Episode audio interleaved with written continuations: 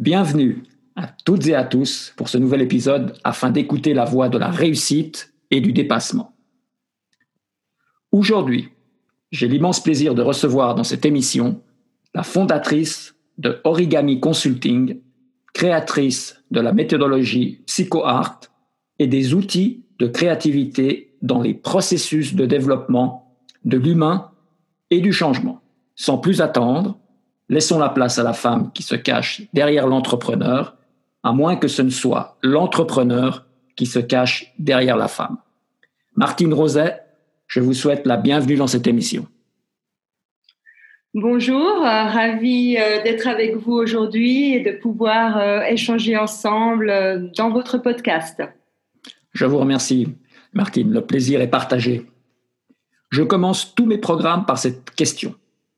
Je viens de vous présenter, par contre, je voudrais savoir, en vos propres termes, qui est Martine Roset. Alors, Martine Roset, c'est avant tout euh, une personne, un humain. Euh, donc, je, suis née à Genève. Je suis suissesse et italienne. J'ai 52 ans euh, pour, voilà, pour me situer. Euh, j'ai un parcours professionnel assez, assez large et, et, varié qui regroupe la création, la direction artistique de produits et le développement du capital humain je dirais que ce qui m'intéresse avant tout, euh, c'est vraiment l'humain dans le sens large du terme et de pouvoir l'accompagner à se développer, euh, à se recentrer, à trouver du sens dans tout ce qu'il peut faire dans sa vie, que ça soit tant au niveau personnel que professionnel. Voilà en, quelques mots pour me, me situer. Dites-moi, c'est tout un programme. Hein? Oui. Je voudrais savoir maintenant, Martine, par quoi voulez-vous commencer? Est-ce que l'on commence par la femme ou l'entrepreneur? Comme vous voulez, je vous laisse le, choix voilà, de, de, conduire cet entretien. Très bien, je vous remercie. Alors, on va parler directement de ce processus de création de votre entreprise, de votre et de la, de la méthodologie psychoire, mais surtout euh, fondatrice d'Origami Consulting. Comment ça s'est fait? Comment s'est passée la gestation? Alors, effectivement, la, gestation n'est pas venue comme ça du jour au lendemain. Comme je vous l'ai expliqué, j'ai eu un parcours riche.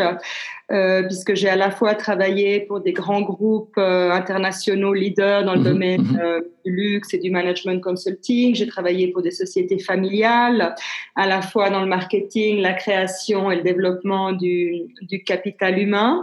Et à un moment donné, donc au virage de la, de la quarantaine, il y avait ce goût en moi et ce désir que quelque part je nourrissais depuis toujours de voler de, de mes propres ailes avec le mhm. côté indépendance pour continuer finalement d'exercer euh, la profession, ce que j'aimais, mais d'une manière que, que j'aurais choisi, euh, voilà, avec le type de client, de méthodologie, et aussi en m'autorisant une, une liberté qu'on ne trouve pas ou différemment dans, le monde corporate.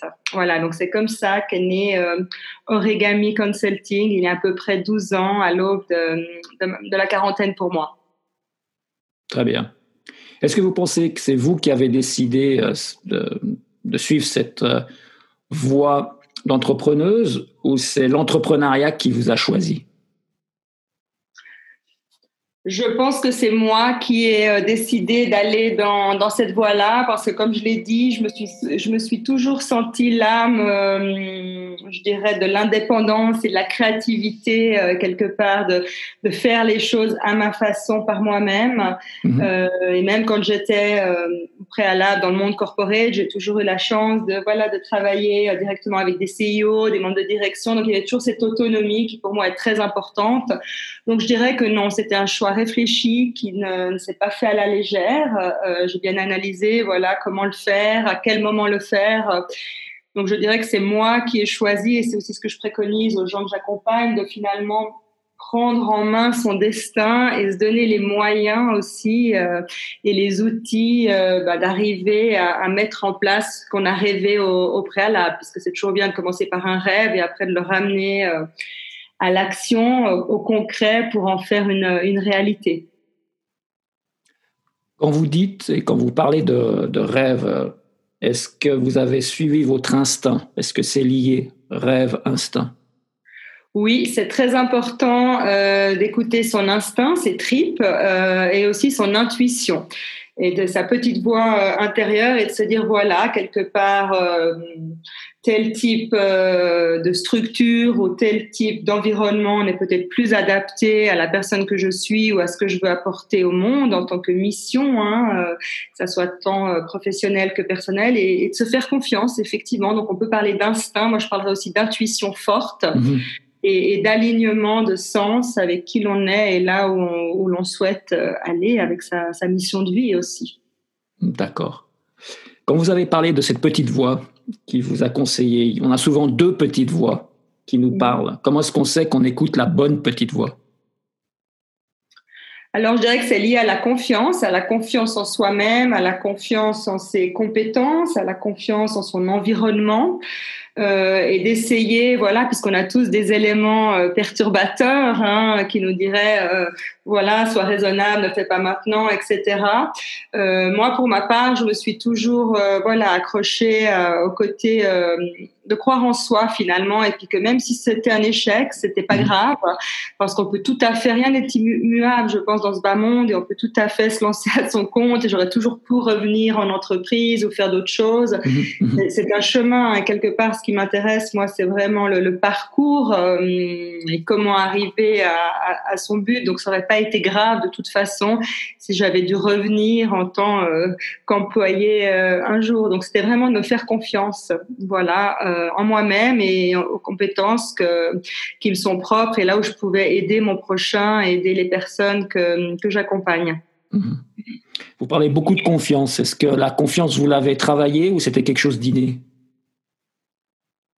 Je crois que j'ai eu la chance dans l'enfance, euh, voilà, de par mes parents, peut-être mes, mes professeurs, euh, d'avoir reçu des très bonnes bases euh, et puis après aussi un, un, facteur de caractère. Mais je crois que j'ai toujours eu cette confiance en moi euh, depuis toute jeune euh, et ce côté, je dirais, leadership un petit peu naturel, euh, que ce soit avec un groupe d'enfants ou de jeunes et autres, de me sentir à l'aise finalement, d'être moi-même, d'être très authentique. Euh, donc, je, après, on peut toujours le travailler. Hein. Par exemple, j'ai travaillé ma, timidité, qui pour moi n'a rien à voir avec la, la confiance, mais pour euh, parler en public. Euh, je me souviens quand j'étais dans le marketing, je n'aimais pas forcément faire des grandes présentations en, en public devant mmh. des, grands auditoires. Après, j'ai commencé aussi à enseigner, euh, que ce soit dans des écoles ou à l'université. Donc ça, oui, je l'ai travaillé, ce côté timidité pour parler en public, pour améliorer, euh, voilà, le public speaking. Ça, je l'ai, je l'ai travaillé puisque on peut toujours s'améliorer. Par contre, la confiance intrinsèque en soi-même, en l'humain, de, se développer euh, et ne pas avoir peur non plus de l'échec, ça, je crois que c'est inné, oui, depuis très jeune. Mmh, très bien. Et, la, la, timidité, pour passer outre euh, cette, euh, comment dire, cette sensation, cette, ce blocage, comment est-ce que vous avez fait pour, pour surpasser cette timidité? Alors, il y a les expériences de la vie, puisqu'avec les années, on prend de l'expérience, donc déjà, on, se forge, euh, on sort un petit peu de sa, carapace. Ensuite, quand j'ai euh, commencé à, déjà me former en, coaching, euh, il y a déjà très longtemps, hein, en 2004, j'ai commencé à faire aussi de la PNL euh, et ça, je dirais que c'est un très bon outil aussi parce qu'on apprend beaucoup sur soi, sur les autres, sur la mhm. communication verbale, non verbale. Donc ça, ça m'a aidé. J'ai fait à un moment donné aussi du théâtre et notamment de l'improvisation euh, théâtrale. Donc ça aussi, ça nous permet de sortir de, de sa zone de, de confort. Euh, et puis tout le côté qui pour moi est très important, c'est la découverte de l'autre, les voyages. Euh, avec ça aussi, on, voilà, on rentre en contact avec différents types de, de, de personnes, de populations et autres. Donc tout ça mis ensemble font qu'on passe outre sa, sa, timidité, on sort un petit peu de ce naturel. Et maintenant, je parlerai plus de réserve, puisque je reste une personne réservée, analytique, mais ma, mhm. ma, ma timidité est beaucoup mieux maîtrisée en tout cas. D'accord. Vous avez mentionné vos parents tout à l'heure. Quelle influence ils ont eu à votre égard? Alors, euh, très inspirant. Euh, mes parents et aussi une de mes grand-mères, euh, qui était elle-même entrepreneur et aussi artiste, dans un domaine aussi artistique. Mais tous les deux m'ont beaucoup apporté, effectivement. La, la maman, avec cette confiance, ce côté, voilà, de, de, croire en ses rêves, d'aller de l'avant, de ne pas se décourager, avec beaucoup de bienveillance et de chaleur humaine. Mhm. Et un papa peut-être plus, plus strict, plus autoritaire, mais qui lui m'a donné le goût du travail, le côté très analytique puisqu'il était euh, ingénieur lui-même, et de travailler jeune aussi, d'avoir de l'autonomie, d'être indépendante. Euh, donc les deux combinés, voilà, donné toute cette euh, confiance en moi, et aussi ma grand-mère qui est un peu comme un mentor pour moi, et j'admirais beaucoup son travail artistique, et voilà, sa joie de vivre aussi. Mmh. C'est votre grand-mère qui vous a poussé finalement je crois que c'est chacun euh, de leur côté, mais peut-être ma grand-mère euh, maternelle était celle qui avait compris euh, déjà quand j'étais très jeune, oui, cette fibre à la fois artistique à la fois humaine, et peut-être qui avait bien analysé assez jeune dans mon parcours ce qui finalement est devenu mon ou mes métiers, oui, tout à fait. Très bien. Vous avez mentionné tout à l'heure la peur. Et j'aimerais savoir qu'est-ce qui est plus difficile à maîtriser, la peur de la réussite ou la peur de l'échec? Bonne question. Euh, peut-être la peur de la réussite parfois. voilà, puisque la, réussite peut aussi être à double tranchant. Hein. Qui dit réussite peut dire aussi parfois euh, euh, comment dirais-je, certaines jalousies ou certains, certains préjugés.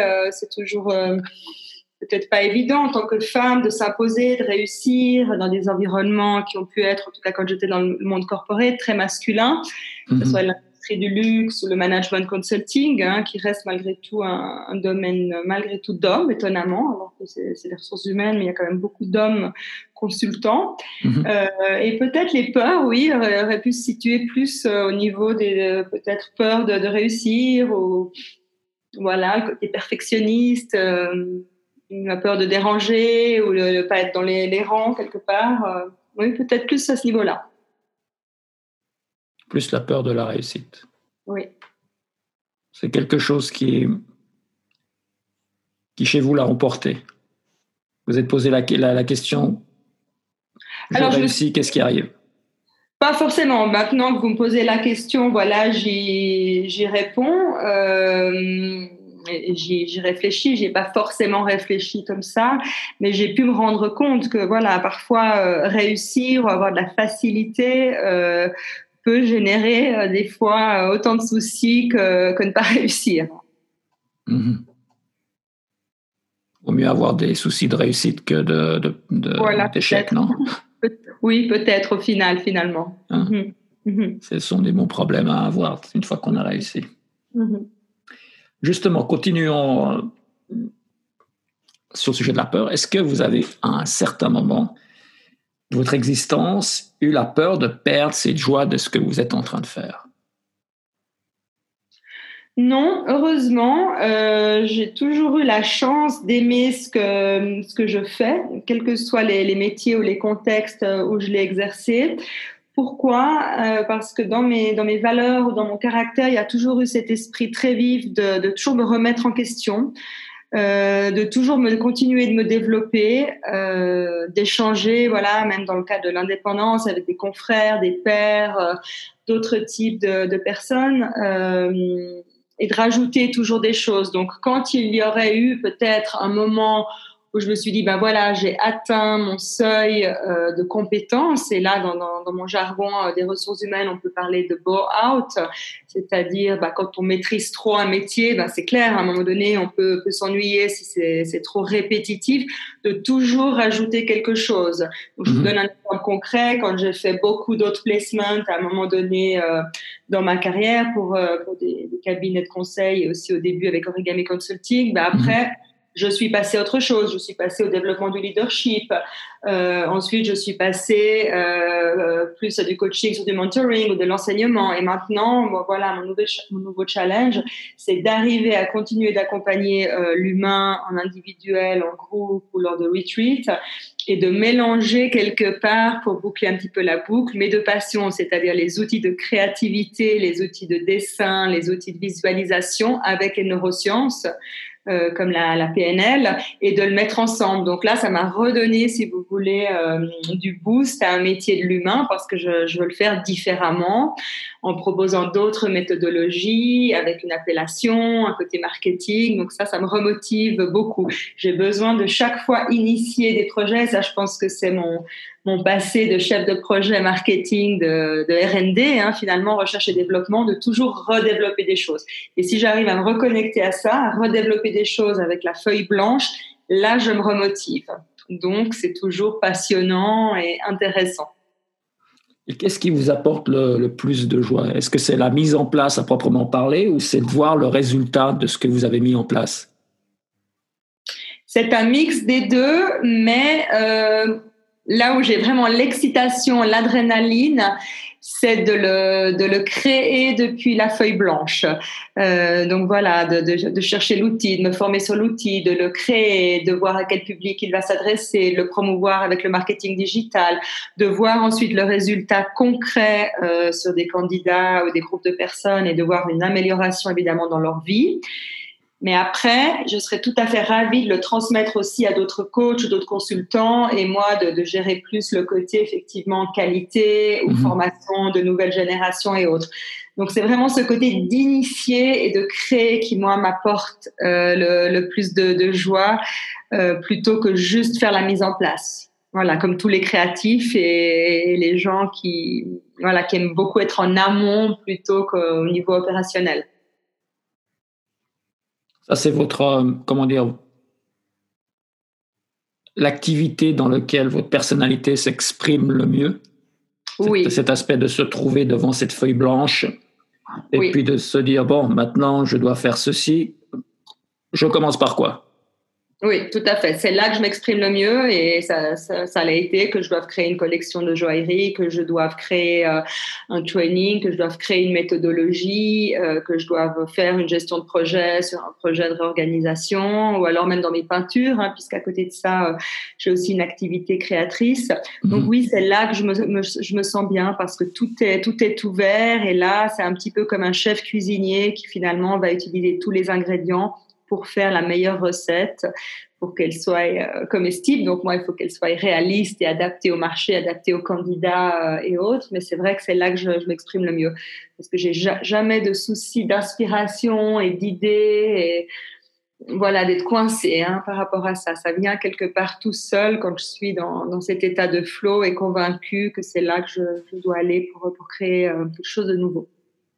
Est-ce que justement vous travaillez l'inspiration ou non? C'est quelque chose que vous avez toujours eu, qui était inné en vous, et vous faites confiance à votre instinct, comme vous le mentionnez au début. Ça, c'est vraiment inné. La créativité, l'instinct, l'intuition, euh, le goût, enfin, oui, ça, c'est vraiment, je, dois le dire, quelque chose d'inné euh, chez moi. Euh, beaucoup plus que d'autres choses où là, je dois me faire violence, notamment ben, de comment promouvoir mes services ou, euh, ou, voilà, avoir cette récurrence dans le, suivi des clients, ce côté plus opérationnel, où parfois je fais appel à des gens pour m'aider, ou, j'essaie de trouver les meilleures façons d'automatiser un petit peu tout, tout ça, parce que là, euh, c'est pas que je vais être moins douée, mais je vais être beaucoup moins euh, je dirais, euh, efficace ou euh, j'aurais beaucoup moins de rigueur pour le faire. Alors que le, la première chose, c'est tellement inné chez moi que ça se fait tout seul, sans aucun, sans aucun effort finalement. J'ai même, même pas l'impression de, travailler, je peux mettre des heures et ça coule tout seul. Mmh. C'est quand même un paradoxe parce que pour une entreprise, ce qui est important, c'est de trouver des clients et vous dites que la partie, disons, plutôt commerciale, euh, vous le faites, mais une fois que vous avez mis la marche arrière. Tout à fait. Alors j'ai la chance, euh, quand j'ai démarré, euh, d'être déjà dans, dans, le domaine, hein, puisque comme je, je vous l'avais mentionné, j'avais déjà travaillé pour ces deux gros cabinets de, mm-hmm. de conseil.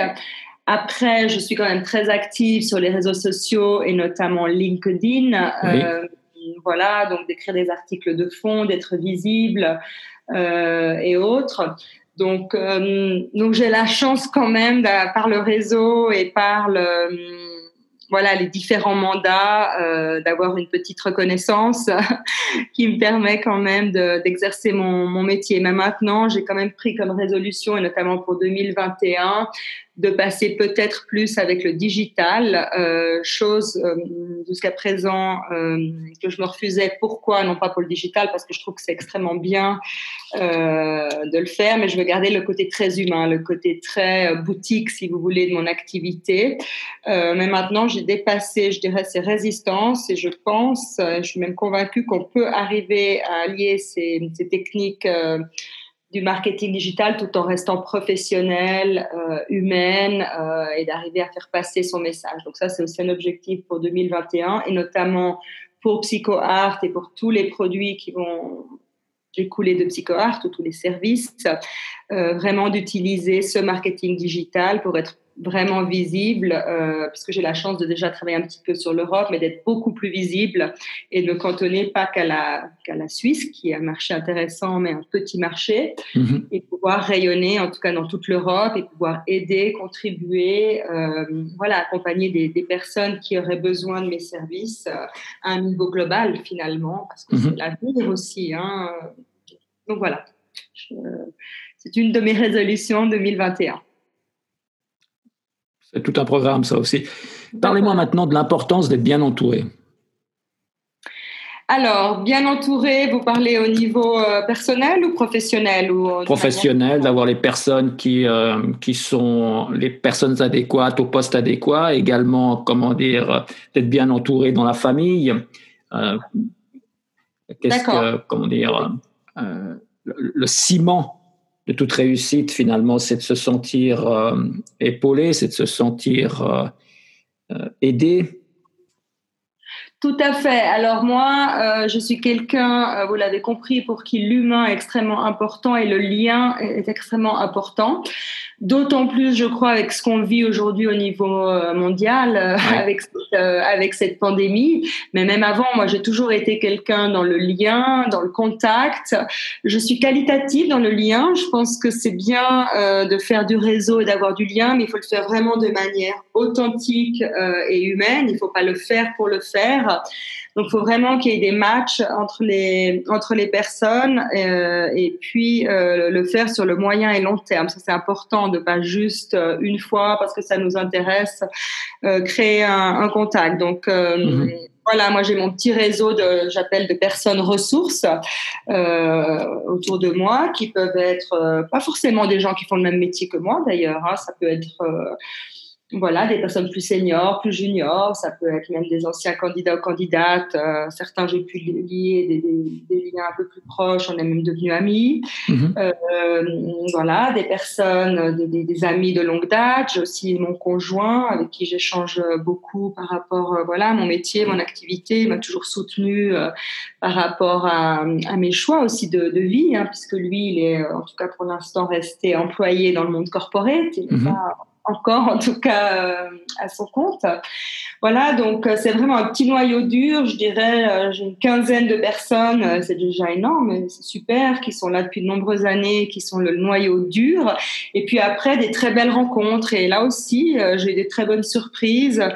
Euh, de belles rencontres, euh, des fois par, par rapport à un séminaire que j'ai pu suivre, une demande mhm. sur LinkedIn. Des fois, les, les rencontres viennent aussi pas forcément euh, de là où on pense, mais c'est savoir aussi avoir cette intuition et puis de développer avec certaines personnes. De même, je suis sélective dans le sens, faut pas se laisser polluer par tout ce que j'appelle le côté négatif ou les ondes négatives. Et ça, j'encourage toujours aussi des candidats, euh, on appelle ça les, perturbateurs négatifs qu'on peut tous rencontrer dans la vie, euh, dans son entourage. Et là, il faut être vigilant, euh, surtout sur une, nature comme ça très empathique, très humaine, de vouloir aider son prochain et autres. Et ça, j'ai appris aussi avec les années. Voilà, à éliminer, hein, même si ça me faisait de la peine sur le moment, parce qu'on peut aider parfois le, monde entier, mais de se dire, bah voilà, cette personne, c'est néfaste, etc. Ça rentre pas dans ma vie, ou voilà, je mets de côté euh, et autres. Et ça, je pense aussi la maturité, hein, et maintenant avec la, la, cinquantaine, mais déjà à la quarantaine, je dirais, j'ai fait ce tri euh, naturel dans, dans l'entourage, et je pense que c'est important. Bien mmh. entouré, voilà, plutôt que beaucoup entouré. D'accord. Vous, avez, euh, vous, êtes, vous étiez dans l'air du temps avant, avant que ça soit la mode. Vous avez fait du recyclage à partir de 40 ans, c'est ça? Oui, oui, j'ai fait de tout assez jeune finalement parce que je suis devenue manager très jeune.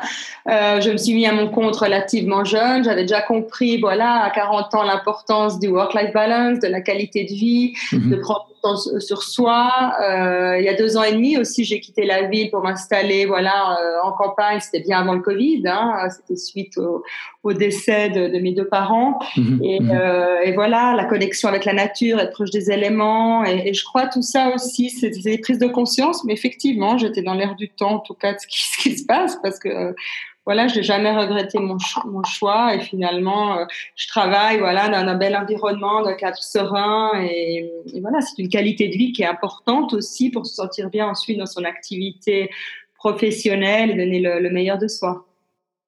Très bien. Est-ce que vous avez une recette particulière euh, par rapport à justement cet équilibre entre votre vie professionnelle et votre vie privée? Un conseil à donner à notre, à notre auditoire oui, alors je pense que c'est important euh, bah, d'être un peu équilibré dans tous les aspects de sa vie, parce que quand on, on, est trop fort dans un domaine et pas dans l'autre, il y a forcément des équilibres. Donc il y a différentes choses et différents éléments qui sont importants dans l'équilibre pour avoir son, son flow. Bah, il y a d'abord d'avoir un travail euh, épanouissant ou une activité épanouissante, qui est pas forcément liée à l'argent. Hein. On peut très bien être mhm. épanoui euh, en ayant euh, voilà tout type d'activité, mais l'important idéalement c'est d'aimer euh, ce qu'on fait. Même si une maman a décidé à un moment donné de rester au foyer, mais qu'elle est euh, épanouie là-dedans, ça va aussi très bien. Mais de s'épanouir dans ce qu'on fait au quotidien. Après, il y a sa vie en tant que femme ou en tant qu'homme, le côté euh, voilà affect par rapport à son conjoint, ses amis, et d'avoir mhm. aussi son, son, équilibre à l'extérieur du couple, par exemple. C'est très important de garder un petit jardin secret pour pouvoir se raconter des choses, avoir du plaisir à se retrouver, ça, c'est important. Cultiver une passion. Alors, il y a des personnes, ce sont le sport, d'autres, c'est plus le côté artistique, lecture, euh, voyage ou autre. Ça aussi, je dirais, si les personnes en ont la possibilité euh, d'avoir une passion euh, qu'on va entretenir, ça permet dans des moments compliqués, des moments de doute, et notamment aussi, dans, je reviens avec cette pandémie, bah, de se connecter à sa passion mhm. et de plus penser à rien d'autre. Donc, c'est ces petits moments à soi le côté toujours aussi curiosité et puis la santé qui est un élément très important. Donc bien se nourrir, bien dormir, anticiper, euh, faire des check-ups aussi, voilà, quand on a un certain âge, ces check-ups médicaux. Donc, cet équilibre-là est très important. Puis si on veut aller loin, hein, euh, qui va piano va sano e lontano, comme euh, diraient mes origines italiennes. Donc voilà, c'est de se ménager. Donc moi, personnellement, bah, j'ai une très bonne alimentation, un très bon sommeil, je dors, je me promène. Alors, je suis pas une grande sportive. Moi, je me ressource plutôt avec le côté artistique, la peinture, les, mhm activités créatives. Mais en tout cas, voilà, d'arriver à avoir cet équilibre. Euh, et puis, euh, je dirais la clé avant tout, c'est d'être aussi d'avoir la gratitude, d'être heureux de ce qu'on a. Je pense qu'en Suisse, on est quand même très privilégié par rapport à, à d'autres pays. Euh, on l'oublie trop souvent, hein, mais si on voyage un peu dans le monde, ben, on se rend compte euh, de la chance qu'on a. Et même en tant que pandémie, même en tant qu'entrepreneur, même en tant qu'indépendant, ben, on arrive quand même, voilà, toujours à, à s'en sortir ou à trouver des, des, solutions. Donc ça aussi, je le dis pour tous les entrepreneurs, les voilà, notamment les restaurateurs, toutes les, les, personnes qui ont souffert de cette pandémie et c'est terrible, de toujours euh, voilà garder l'espoir aussi. On n'est finalement pas, pas si mal loti ici et de garder cette joie de vivre et de se dire, oui, la clé, c'est d'avoir cette gratitude et de se dire, ben voilà, on est heureux et même si aujourd'hui euh, c'était pas une super journée, il y a toujours un tout petit moment. Et moi, souvent, j'aime bien me rappeler le soir, ben voilà, quel a été le moment agréable dans ma journée, de, visualiser une belle image. Euh, vous voyez, quand vous vous couchez ou le matin en se réveillant et toujours garder ce, ce côté voilà euh, positif parce qu'il y a tout, toujours du positif dans la vie, même dans les moments difficiles qu'on peut rencontrer, la perte d'être cher ou voilà, la maladie, les, réorganisations professionnelles et tout. Finalement, après, avec le temps, on se rend compte qu'il y a toujours eu du positif dans, dans ça. Ça nous permet aussi d'avancer, d'être résilient et, mhm. et, de continuer, voilà, d'aller de l'avant. Donc, c'est important. Et comment est-ce qu'on fait quand on a euh, comme passion son activité professionnelle? Pour se déconnecter après alors, comme je vous l'ai dit, j'ai d'autres passions qui sont liées au côté, euh, au côté artistique. Donc, par exemple, euh, voilà, si j'ai une, journée où j'ai accompagné des personnes ou travaillé sur un programme et qu'après je me mets dans mon atelier et je peins, je suis complètement euh, déconnectée ben, des candidats ou des programmes, puisque là, je vais juste penser à pourquoi je vais peindre tel type de toile, pourquoi je vais utiliser telle matière, telle couleur, dans quel cadre euh, ça va s'insérer, puisque j'aimerais bien euh, réussir euh, d'ici quelques mois à faire une première exposition de, peinture. Donc là, je suis complètement déconnectée. Après, j'aime aussi beaucoup les animaux, donc j'ai la chance, voilà, d'avoir un chien, bah, simplement me, balader dans la nature avec avec mon chien, je déconnecte euh, complètement. Et puis m'intéresser aux autres aussi, mhm. voilà, mhm. partager, faire un bon plat pour, pour des amis, cuisiner. Euh, mais vous avez raison, quelque part, mon travail n'est pas un travail puisque je suis très passionnée de, de, de nature et j'ai la chance d'avoir choisi voilà des professions où j'ai jamais eu vraiment l'impression de travailler, même si parfois il y a eu euh, beaucoup de, de challenges, notamment en tant qu'employé, mais c'était toujours euh, voilà un plaisir parce que j'amène quelque chose à l'autre. Euh, mhm. Quelque part, j'ai pas l'impression que c'est un travail, effectivement. Très bien. Une curiosité. Qu'est-ce que l'on ressent lorsqu'on est Martine Roset? À quel niveau? Ah, ça, je vous laisse me le dire. D'accord. Qu'est-ce qu'on ressent? Alors moi, je, ressens toujours, euh, je dirais, beaucoup d'empathie pour les autres, euh, parfois trop. Ça, j'ai dû apprendre, comme on dit, avec mon naturel, à voilà, mon côté Saint Bernard, à pas me laisser toujours euh, euh, comment dire, embarqué pour aider la, la, la terre entière. Mais, mais c'est vrai, j'ai ce côté toujours, euh, oui, grande, grande sensibilité, grande empathie euh, pour l'être humain. Quand je vois la détresse, quand je vois la souffrance, notamment chez les jeunes, les enfants, euh, lors de divorce, voilà, la, la, cause des enfants aussi me, me touche particulièrement et ça me fait toujours du mal. Euh, voilà, de me dire si jeune, déjà tous, tous ces problèmes dans le cadre de la famille et autres. Voilà, donc il y a ce côté-là. Et autrement, je ressens bah, voilà, de la joie, de la curiosité, de la joie de vivre, euh, puisque chaque jour est un cadeau, je crois, dans la vie. Et euh, oui, moi, j'ai une joie de vivre. Euh, je me, je me, retiens quand même chanceuse, même s'il faut provoquer la chance, mais je, je mhm. crois qu'aujourd'hui, euh, j'ai fait ce que j'ai voulu faire, j'ai pu être proche pour les, les gens, notamment voilà, mes parents avant qu'ils s'en aillent. Et, voilà, les belles rencontres, les voyages. Donc, oui, je ressens, je dirais en un mot, beaucoup d'enthousiasme, voilà, pour, tout ce qu'il y a encore à faire et à venir. Splendide. Et maintenant, un sujet dont nous n'avons pas parlé et que vous souhaitez que l'on aborde. Alors, peut-être vous vous expliquez, vous exposez, oui, vous m'aviez parlé lors de la préparation de, de l'interview des, des, objectifs. Euh, voilà, mes, mes, mes, objectifs ou mes, mes rêves pour les, les, mois ou les, les, années à venir. Peut-être mhm. si je peux le, le partager ici. Euh, en prie.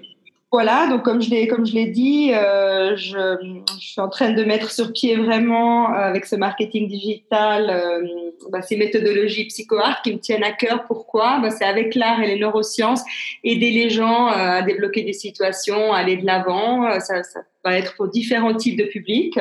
Peut-être le faire aussi avec les jeunes et les enfants. Alors j'ai pas encore vraiment